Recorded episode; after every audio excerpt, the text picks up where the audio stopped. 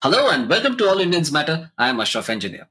The COVID 19 pandemic may have crippled the Indian economy, but the stock markets seem to have gained new legs. In FY 2021, which roughly spanned the lockdown and the ill fated unlocks, the Sensex rose more than 68% and the Nifty 50 index rose by 71%. It's no wonder then we are seeing a number of mega initial public offerings or IPOs either launched or lined up. The recent rupees 9,375 crore IPO of food technology platform Zomato is only one among them and was oversubscribed 38 times. Paytm's monster rupees 16,600 crore IPO is in the works and is likely to be the largest ever in Indian stock market history. In FY 2021, more than 20 IPOs listed at a premium to the issue price, according to Equity Master, and this year analysts are pointing to an IPO spree.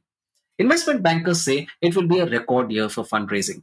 30 companies have already filed IPO papers to raise 55,000 crore rupees and 10 to 15 more are lined up to initiate the process to go public and raise another rupees 25,000 crore. So far this year, companies have raised the highest amount through the IPO route in over a decade. Why are so many companies having IPOs now? All Indians matter. We have on the show Amit Sahita, a veteran of the equity, debt, forex, and commodity markets. Starting off as a Bombay Stock Exchange member, he has by now experienced various cycles of equity markets like the Y2K bubble and the financial market crisis of 2008. Amit, who with his wife Namita runs a wealth management practice now, is a much sought after commentator, frequently appearing on media platforms like CNBC, CNBC Awaaz, and Zee Business. Welcome to the show, Amit. Hi, hi, how are you? Fine, Amit. Thanks so much. Thanks for being on the show. Uh, let's get to it right away. Amit, let's start with the performance of the stock market over the past 15 months. The economy was badly impacted by the pandemic, but the market soared. How do you explain that? Ashraf, in the past uh, couple of years, we've seen two major phenomena emerge which have led to this. One is that the US Fed has been bond buying to the record tune of $30 billion on a weekly basis what this has done is has given fund managers excess liquidity of 120 billion every month. Some of it is flowing to different markets and different asset classes through the world.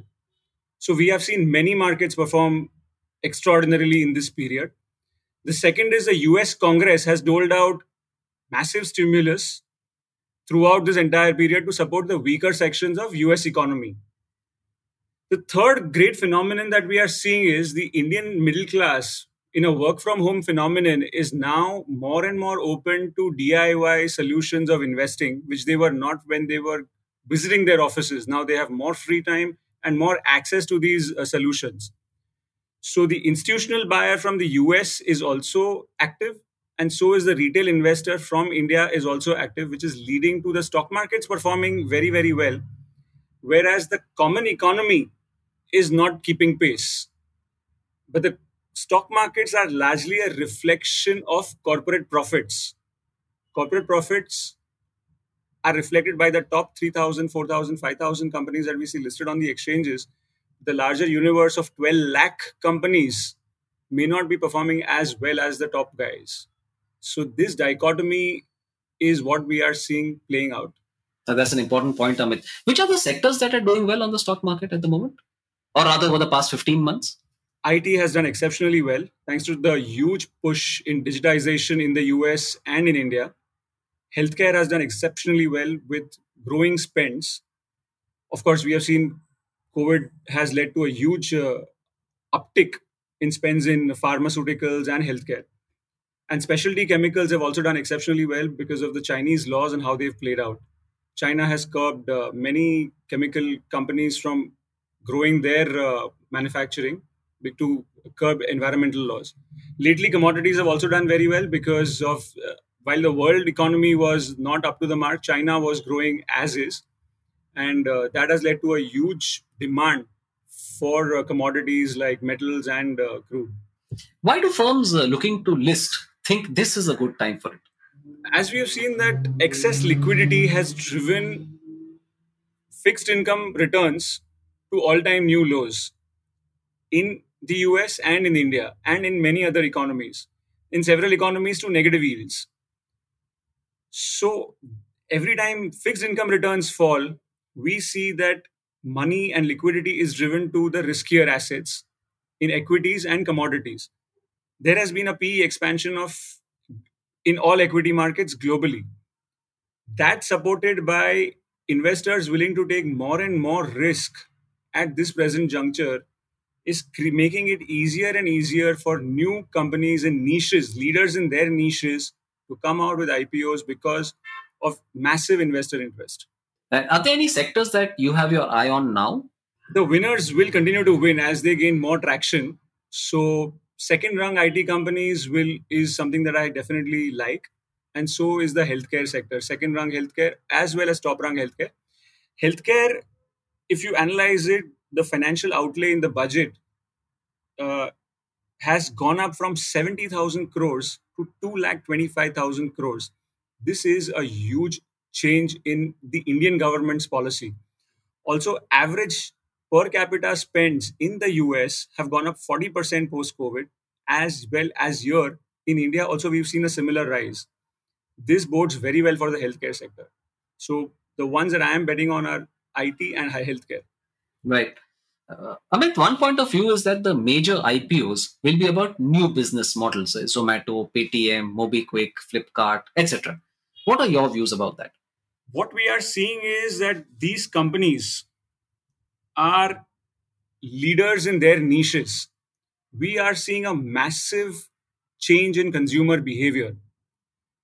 People no longer visit retail stores, they simply log on to Flipkart. People no longer visit restaurants as much, they simply log on to Zomato or Swiggy. People no longer visit grocery stores as much, they simply log on to Grofers or Big Basket. People don't deal with cash as much, they simply pay by Paytm or PhonePe. And this consumer behavior change is very well noticed and acknowledged by investors. So they are willing to take bigger risks on these companies that are leading a sea change in this phenomenon.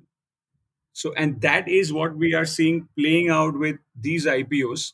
Uh, all of these IPOs, be it a Zomato, be it a Paytm, be it a, as you mentioned, MobiKwik, other names like Policy Bazaar, they are massive ag- aggregators.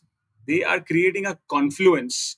On one hand, you have the vendors or the retailers or the restaurants or the grocery shops and on the other hand we have the customers and on the third hand you have the investors so this confluence of vendors customers and investors at this scale is going to be very very tricky to balance and to replicate and that is what the investors are paying top dollar for Right. But uh, uh, Amit, a lot of these are actually essentially technology firms at their core. But there's also the view that it's very difficult to value such digital firms. You, you're on firmer ground with traditional firms. So that's one point of view. Do you agree? If yes, why? And if no, why? we have 125 odd years of historical precedent of how to value traditional firms. Our history with such aggregators or such firms and valuing them is only 15 or 20 years odd and dependent largely on foreign markets. So, for instance, if we draw a conclusion of why Zomato is valued in a certain way, there is no other historical precedent, even in the global markets, to benchmark this against. So, where we take off the normal valuation curves of PE or PPB as a price to book value or EV upon EBITDA or enterprise value to, let's say, operating earnings do not apply to these companies. What I believe the stock markets are doing at this time is placing a strong replacement value to these companies while valuing them and giving them a premium for being the market leader. That is a more correct and appropriate way, in my view, to look at these companies. Not any traditional. What we are seeing a lot of market analysts talk about price to sales. I don't think a Zomato with 2,000 crores of sales and a market cap of 1 lakh crore can simply be attributed and said, okay, it's 50 times to price to sales. It's it's it's not a logical way of looking at it. The correct way of looking at it, my view, view, view is because the replacement value of another Zomato would be somewhere in the region of a lakh crore now, starting off today. Zomato, of course, being huge 525 cities, 14 lakh restaurants listed on its platform, 4.3 crore unique users monthly. Is is that complexity to achieve again will be very difficult. Right. That's a very important point, Amit. And you know, there's a rush to buy these stocks, but like so the common person, the view is that many of these companies are also hugely loss making.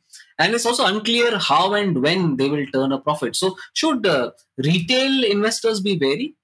My sense is retail investors should do exactly what the institutional investors are doing.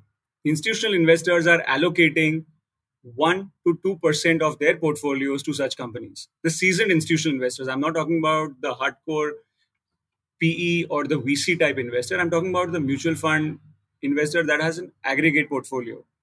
So we see a lot of mutual funds allocate one to two percent of their AUM to such companies, and that is my sense what an, what a prudent investor should do. So, uh, Amit, I want to come back to something that uh, we touched upon earlier. So, Amit, the raging IPO and stock market, India's real economy is a contrasting reality. And according to the Confederation of All India Traders, localized lockdowns led to losses of rupees 15 lakh crore in April and May 2021 alone. According to the Center for Monitoring Indian Economy, that's CMIE, 1 crore Indians lost their jobs in the second wave of COVID 19 alone, and 97% of households faced income losses since the pandemic began. Now, petrol prices too are well over 100 rupees per litre in major cities, which is adding to the high retail inflation. So the question is, are we looking at a correction soon in the stock markets? In fact, I'm also seeing the word bubble being used frequently, but I think I would want to use it very, very responsibly. Historically, when the word bubble comes up so often in conversations, you can assume that there is no bubble. so, uh, you know, bubbles typically take everybody by surprise.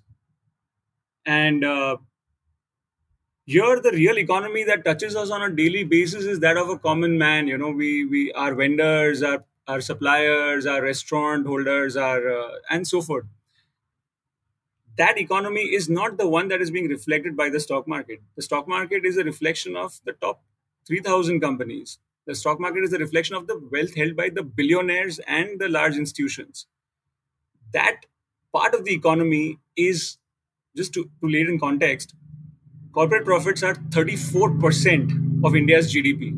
Co- sorry, corporate revenues. Corporate profits are 2.8%. That is at a decade high. In 2012, this was at 1.8%. So, Indian economy on the aggregate may not have done well, but corporate profits have outpaced the, the, the common economy. And that needs to be kept in context when you're looking at why is the economy doing as it is and why are stock markets performing the way they are. So the pain that we see in, in the joblessness or in the in the in the unemployment figures or in higher inflation has not impacted the top 2000 3000 companies in the way. In fact they have taken away business from the msmes the smes that have sort of gone out of business. For instance for an example jubilant the domino's uh, brand holder has severely picked up market share from unorganized restaurants that are closing down. And this is just one small example in one small niche, but this is happening across the board. That's right.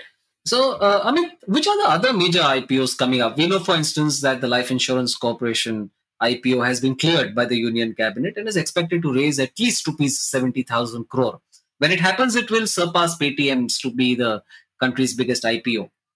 So, which are the other major ones that you are looking at?